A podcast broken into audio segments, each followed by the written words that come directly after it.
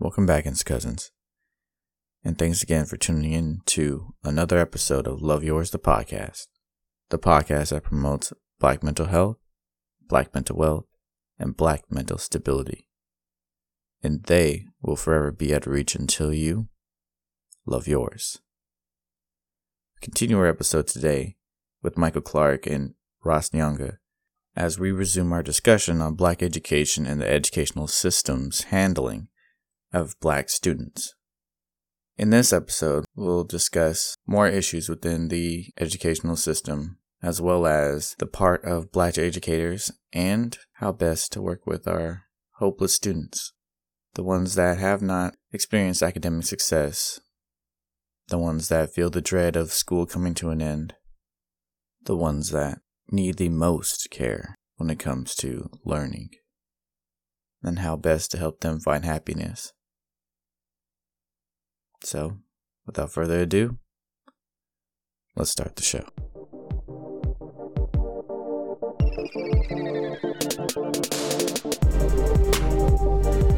It's your girl Vanessa Dene, And it's your boy, Swoosh Knight. and you're tuning into Love, Yours, the podcast. So,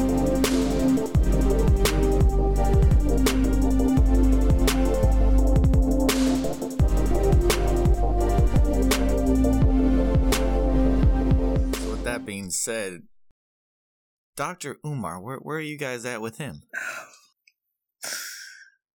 Nay, you got this one? You Shut up. We're at such a good place. Why would you just ruin things like that? Because I mean, this is a lot of the stuff that he preaches on. He's all about. He's trying to. His take presentation donations. is trash. Let's be real. Yes. Come on. Yes. His presentation is absolute garbage. Oh, Like, at this point, Ross, take my money. But Umar, get these hands. I can't. I cannot do it. yeah. I Very, I just can't. Not with him. very problematic in his patriarchal, oftentimes, ugh, misogynistic. Often.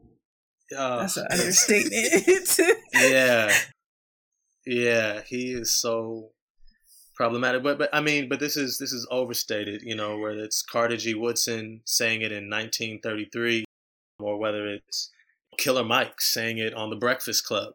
You know that he believes all black kids should be only educated by black teachers in black schools up until at least the age of 13 so that they have some sort of foundation of which to understand how to navigate these predominantly white spaces and the bias and prejudice that they're going to experience when they leave these communities. You know, these these are statements that are not uncommon. And you know what's actually a scary challenge, if you ever want to do, is to ask and listen to the stories of our own family members, especially our our elders. What was your experience like in school? Were you in a predominantly black school, desegregated school, or were you one of the first students to desegregate? But what was your experience like? Did you ever experience, you know, this or this? And you start hearing stories sometimes that are like, wow, this was happening in 67, huh? Mhm. This was happening in 73, huh? Mhm. Hmm. Same thing. Yeah, and I mean that's a that's a microcosm of the entire African American experience in this country. Just that if you talk to people, or if you were to get experiences from people that lived 100 years ago, 200 years ago, yeah, the the severity is different of what they have encountered, at least like tangibly, like the experience can be different as far as severity, but it's just it's just a repeated kind of theme no matter how like as you go back like it's just the same kind of thing like it's just a reiteration of the same theme in different practice and more so i guess currently you know by currently i mean like you know 50 60 years it's like okay some things aren't as overt Mhm. as they were and then it's like that that can kind of that can kind of make it kind of go under the radar for a lot of people and just seem like it's just like in the fabric more so it's like deeper in the fabric where it's for some people it's not as recognizable as it might have been when it was just like very overt. Mm-hmm.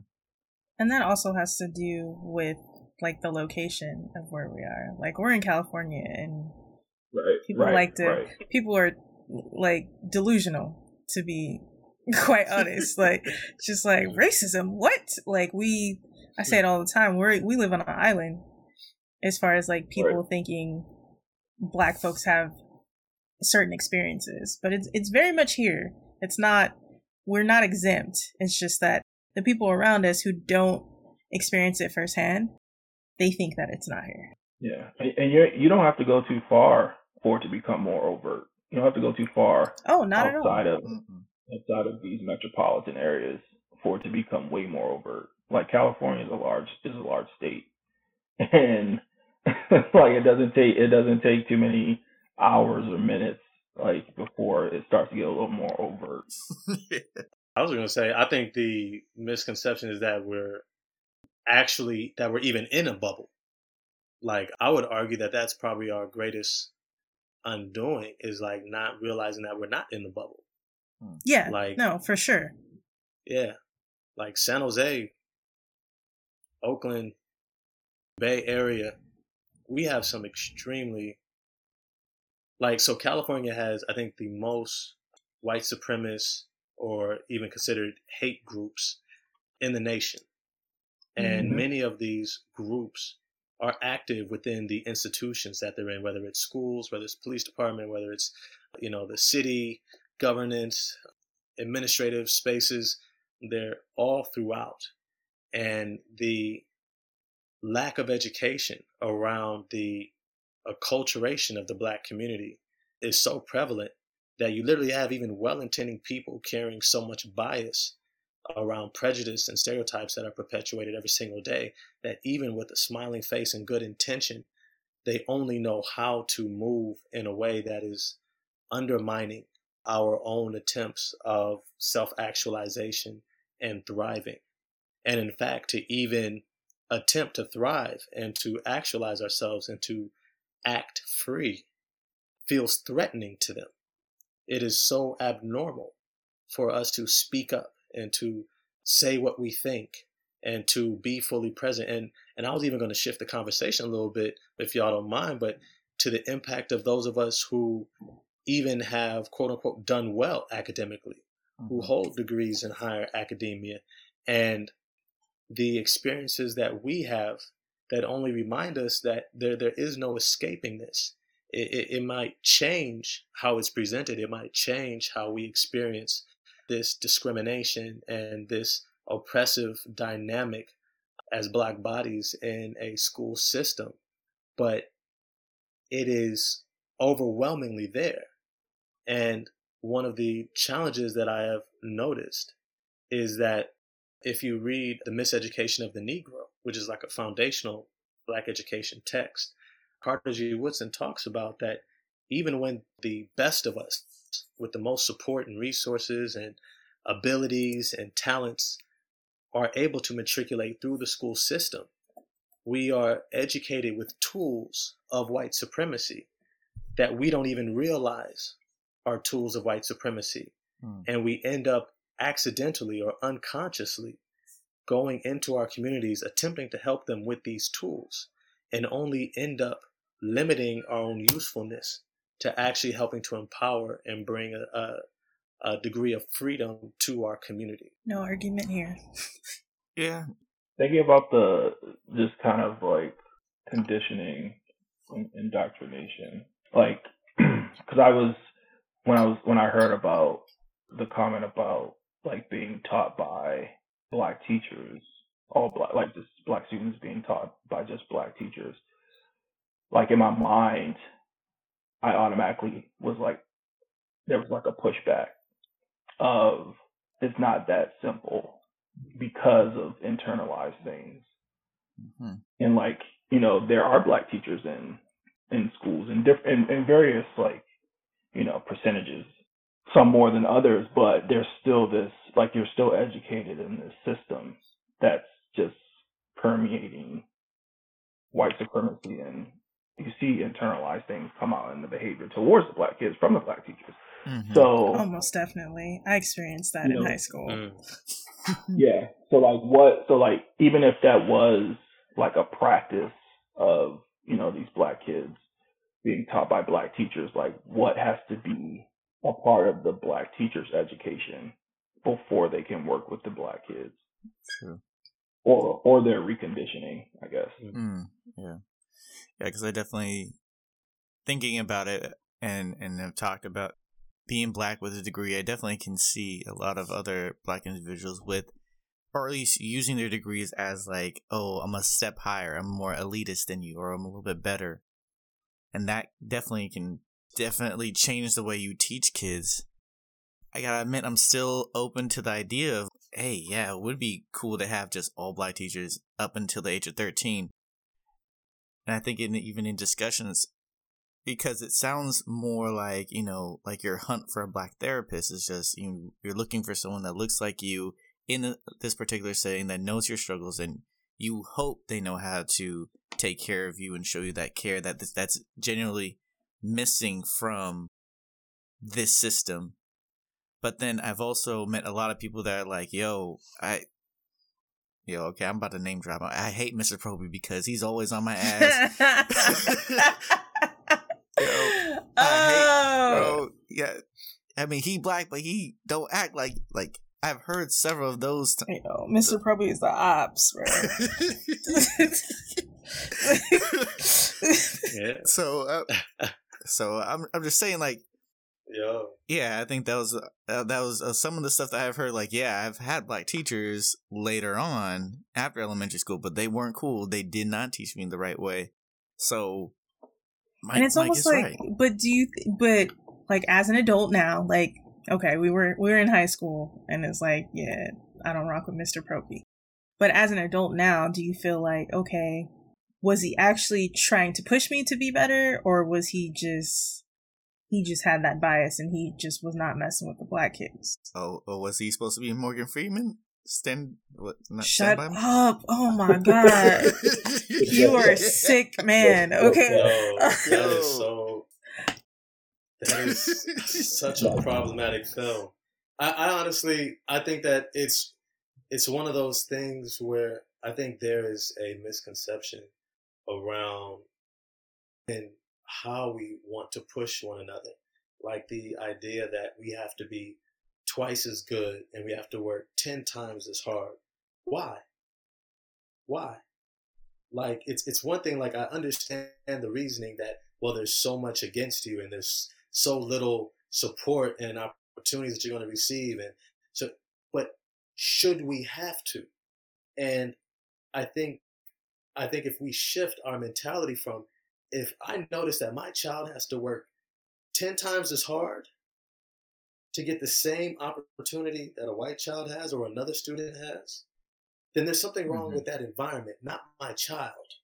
And my child should not have to work 10 times as hard. Because if they're working 10 times as hard on what they have to do in that one class, then how much energy do they have for the next class and the next class and developing socially and developing within their family and home and connecting and learning about themselves and discovering what they want to do. Like, what are our children going to have left for their own life if they're constantly having to work 10 times harder than everyone else just to survive or have an opportunity in this environment?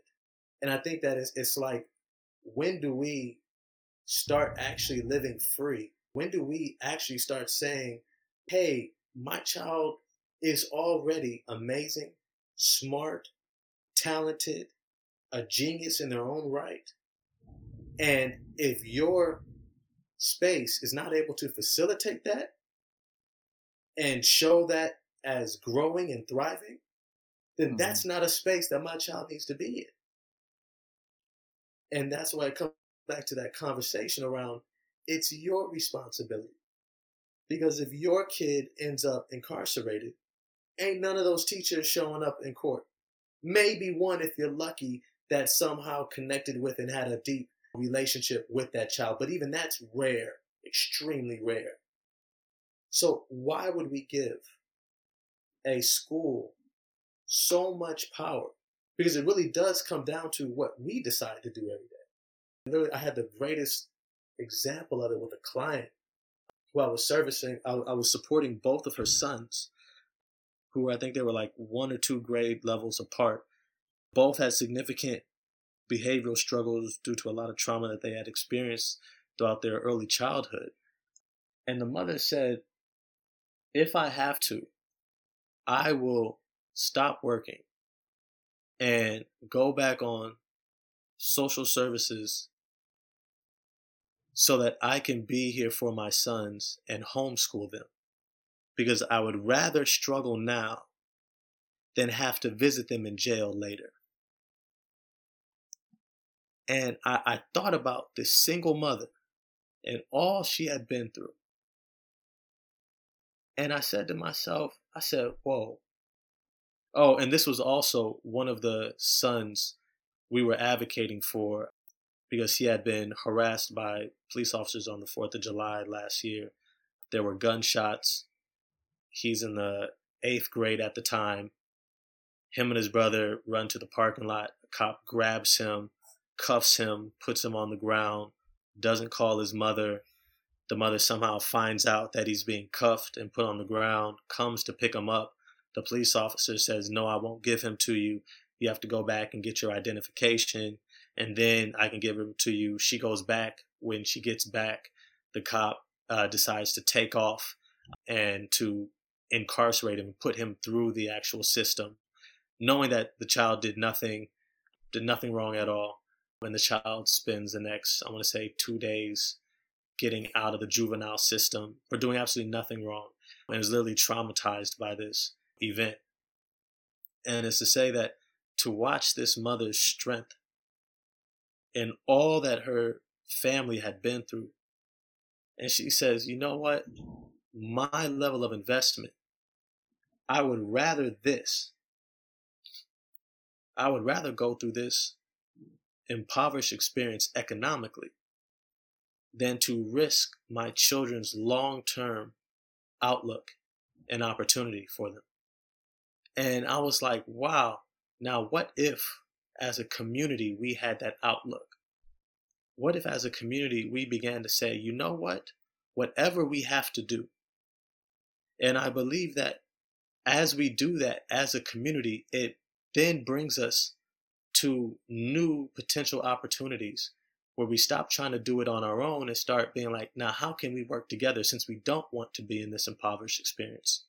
Since we don't want to have to be dependent upon social welfare, since we don't want to have to all quit work just so we can ensure that our children receive an education. And, and it's like, but, uh, but we can't get there if our mindset is still the school has the responsibility for my child's future. And I'm willing to relinquish that responsibility and relinquish that power to them in hopes that they will somehow do what they have statistically proven. Not only do they not have the have the skills to do or the structural system to do but that most of them will not even have the investment to even try to do what they can do i think a lot of parents you know unfortunately it's like a vicious cycle. They may may not have had a person in their corner to that extent so they don't they kind of don't know how to do it. And then it is it, it is the time where you want to lean on your community. I'll use myself as a, as an example. Like i said a lot of my parents cannot talk to their child's teacher because they're they have to work. Like it's just not a thing. But I will be that person that it's just like, okay, yes, I educate all of my students like, yo, the reality is system's not set up for us. These people are going to do whatever they can to keep you in a box and to fail you. But you never let anyone fail you. And they're just like, what do you mean? You, I earned an F. I, that's what I get. I'm like, do you feel like you earned an F? You you can sit there and tell me that you went to class every mm-hmm. day and you feel like you earned an F and they're like, "Well, no, but that's what my teacher gave me." As long as you feel like you didn't earn an F, I will go talk to that teacher. We're going to go talk to that teacher. I was taught there's no way a teacher is just going to fail me and can't explain to me why I have an F. Mm-hmm. If I feel like I'm I'm participating in class, like yeah, I may get some low test scores here and there, but I'm doing my homework, I'm trying my hardest there's no way on God's green earth that you're giving me an F. It's not happening. I mean, I would even go a, a step further and say one of the first things I tell parents to ask teachers is, I want to see your unit plan. Oh, Oh yeah, most definitely. oh, That's okay. that's just off top. And this is this is the plan that they're supposed to have in place to say what they're going to be teaching for the next month or 2 months within their curriculum. And then once you have the unit plan, then you say, "Now I would like to see your lesson plans." Now this this is the cutting edge right here of where you're going to be able to advocate for your grades. The majority, overwhelming majority of teachers do not have a daily or even sometimes weekly lesson plan. Oh, not at all. That means the actual, like, how I'm going to actually disseminate this information in a structured fashion to meet the needs of my students and whatever challenges they have, if they have an IEP, if they have uh, special needs, anything like that, if they need more auditory reinforcement, if they need more certain material that's in a certain language, all the different stuff that they're supposed to be doing. Did you integrate that into a lesson of how you're going to ensure that you disseminate that to my child? 99% of the time, they have not. Even when they have a lesson plan, they have not specifically looked at how they're going to support your child to get this information to them. So from there, you can literally start going into, okay, well, how often did you speak to my child while you were giving out the information of how to do this assignment? Did you reaffirm what you were saying and make sure that they actually understood it? Did you follow up with them, you know, when this wasn't turned in? How come it took you so long between something not being turned in to contact me? Mm. right? How come you didn't just, you know, like there's so many aspects. And at the end of the day, I learned this the clearest when I was coaching basketball, ironically, at Sacred Heart Preparatory in Menlo Atherton, that those parents will not allow you to give their student less than a B. And many times, not even to give them a B. They will literally say along the way, "Oh no, you're gonna give my child an extension to uh, to get this work in, Oh, yeah. or I'm gonna go to the they? principal." hmm Won't they? And so it's like we have power, but a lot of times we just don't know. We don't Yeah. understand because it wasn't set up to give it to us. A lot of parents don't get that. Like I've had teachers change my kids' grades because I'm just like, okay, well, she has her notebook here. Can you please tell me on what days this was assigned? Like I'm like, why why are your things different? That makes no sense. Maybe you didn't get through the lesson. You thought you did, but you didn't. So you can't you can't blame that on my kid. Mm-hmm. Mm-hmm. And then it's just like, oh, maybe there was a miscalculation. Let me refigure this. All of a sudden, my child's no longer failing your class, but they indeed have a C plus or a B minus. Okay, that's fine. And I'll be back next week just to make sure we Yep. don't have this problem anymore. Mm. Yep. Yep.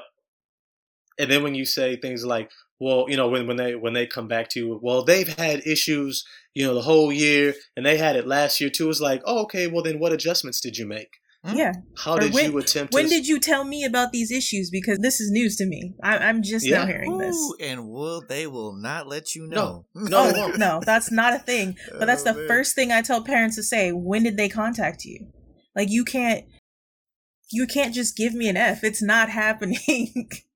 And this is what what black parents have to understand is that grades are not an assessment of your child's abilities or intelligence or outlook Mhm. it is specifically a tool to administer resources Mhm. to your child in this society those grades will directly impact the resources they get in order to be successful in terms of job opportunities, in terms of access to financial communities where they can gain a, a higher earning, living, to be able to support themselves.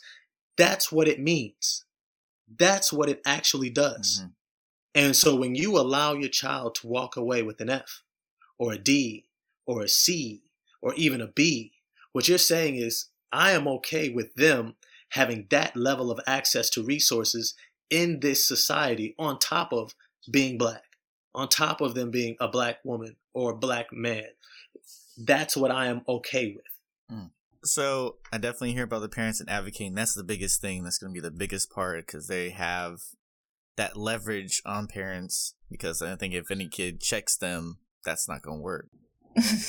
so my my big thing for the past couple weeks has been hope and the fact that the lack of hope makes it a lot harder for people to be motivated to try to see kind of what steps they need to take in order to have the energy enough to put forth the effort they need to succeed.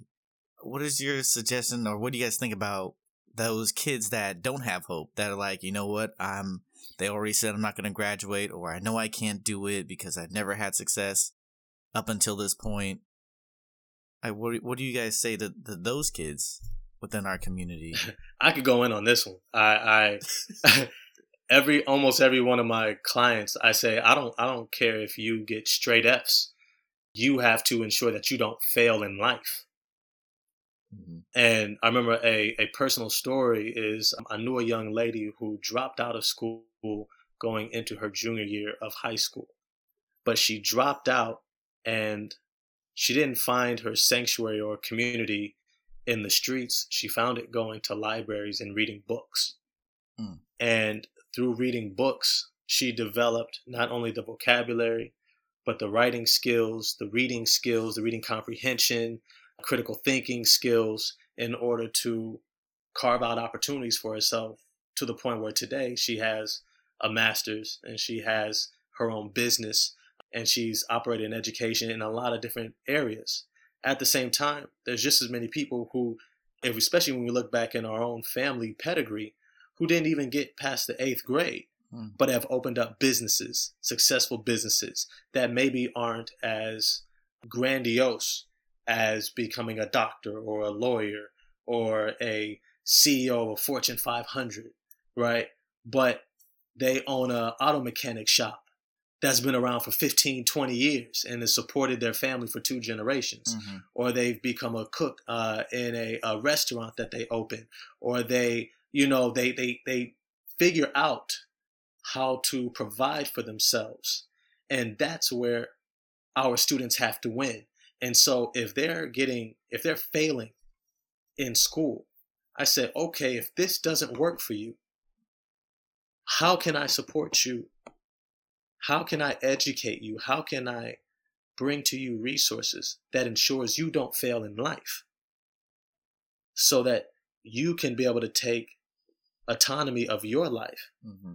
and have the agency to ensure you have the experience that you want. And then for parents to say, you need to understand that you're not going to be able to work forever. And more than likely, you're not going to have this great retirement sitting there waiting for you that you can sit in some country club and and float off into the you know beyond right? Most of our families our grandparents great grandparents are going to depend upon their children to provide and support for them. And so if they do not have that outlook at the early onset of their children's education and early forming, then what they aren't going to understand is that they're setting themselves up to become destitute.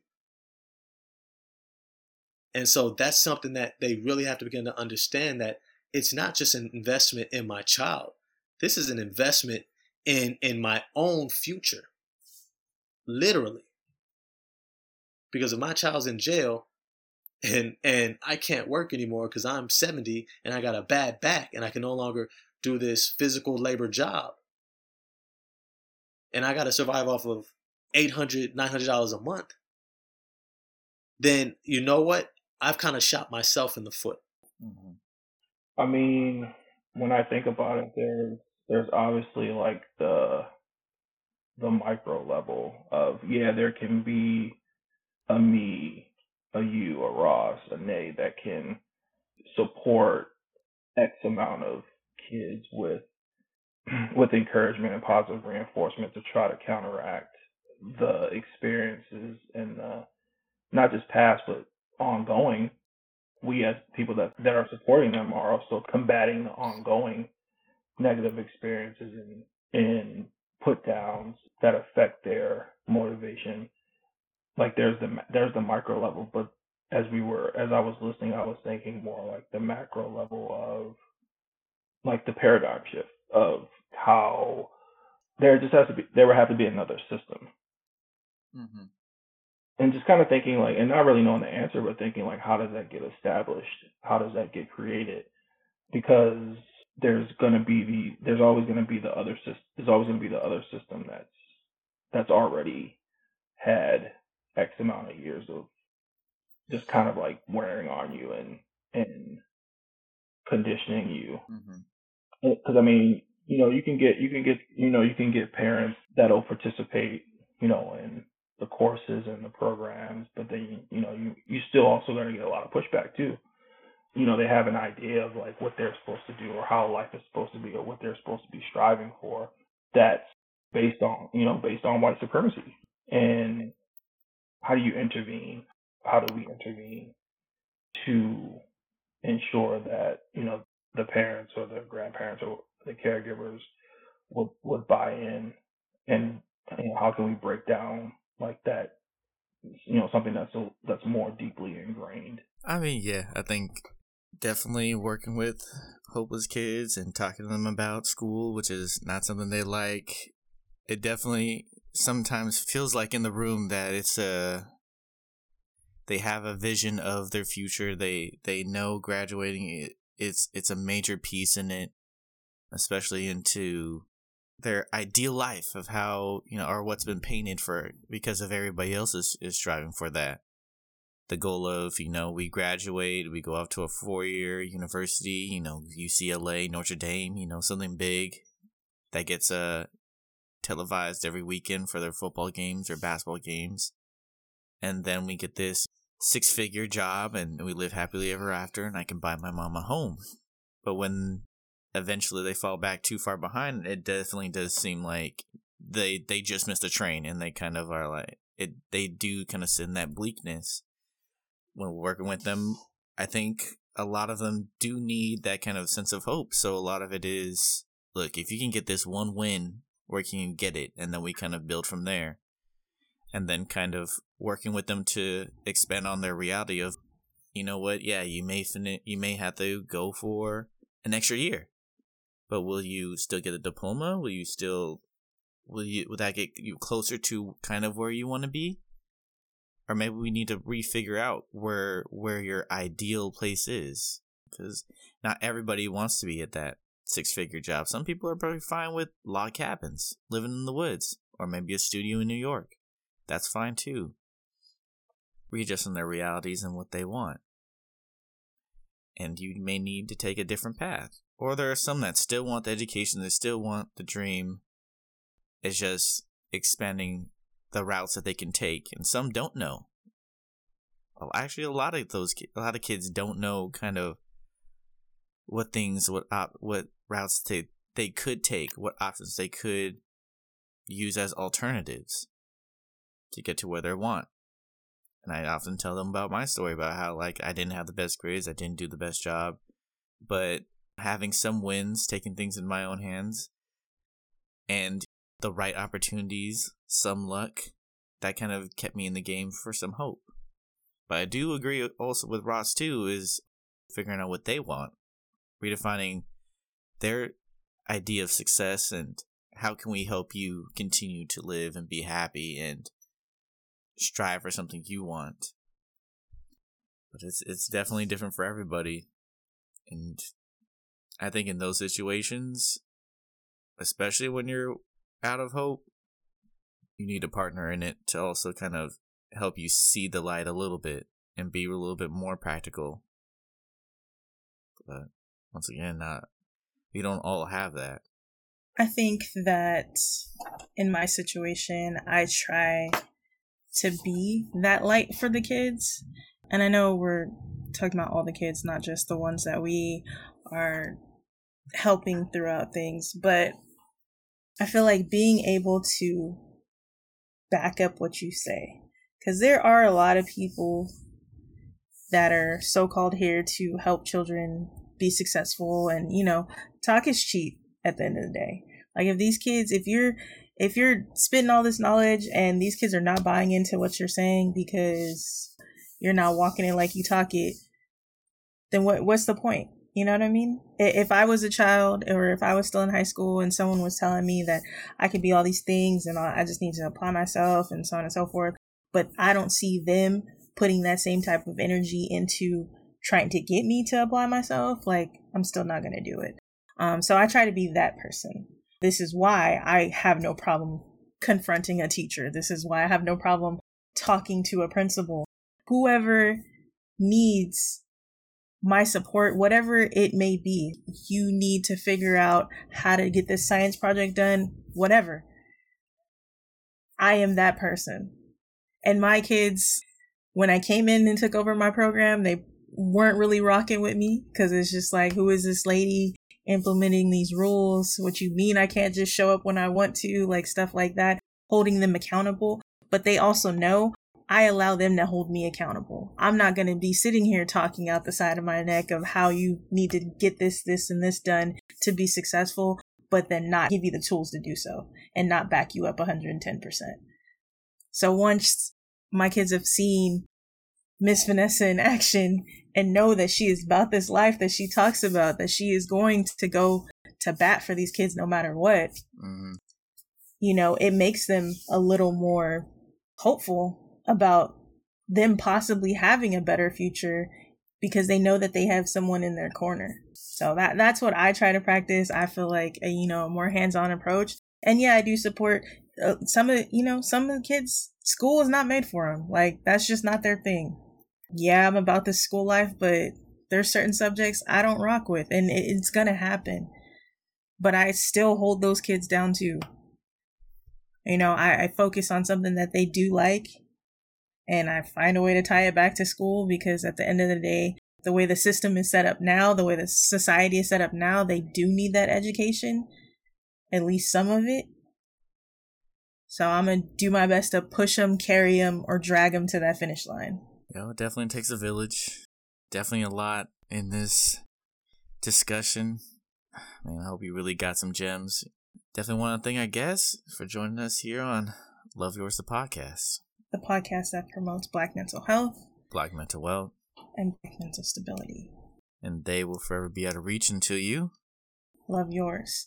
Our guests, would you guys like to reintroduce yourselves? Let these people know where they can follow you, whether that be IG, Twitter, or both. Michael Clark, mental health therapist, working in Oakland. Don't really have any like content to be followed, but I might in the future. I'm, I'm uh, it's something that I'm thinking about. For sure. That's what's up. We'll be on the lookout. And this is uh, Ross Nyanga of, of Nyanga Consulting and uh, Intersections of Being Life Coaching. Follow me on Instagram under the new Nyanga. Thank you for having me. This has been a, a great conversation. Uh, I'm, I'm really glad to be in community to be able to talk about these these aspects of education in a way that can move our community forward. Sure. It's your boy, Swoosh Knight, swoosh underscore K9GHT. Your boy license out here. And, you know, maybe I might change my name if Nay lets me, you know. Gotta be a little bit more professional out No here. such thing as professional. hey. If you would like to follow me on IG and Twitter, uh, you can follow me at Danae underscore Vanessa. That's D A N E E underscore Vanessa, V A H N E S S A. As always, we encourage you guys to like, comment, subscribe, rate, and review. You can follow the podcast on IG at love yours underscore podcast and on Twitter at love yours underscore pod. Thank you guys again, and uh, we'll see you next time. Well, yeah. Tune in next week. Let's roll on. All right, peace. Bye.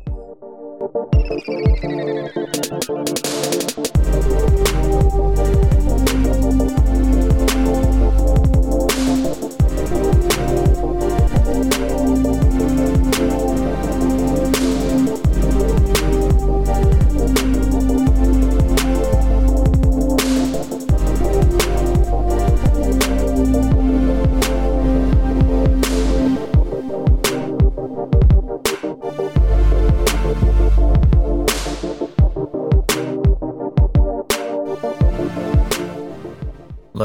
The podcast. The podcast.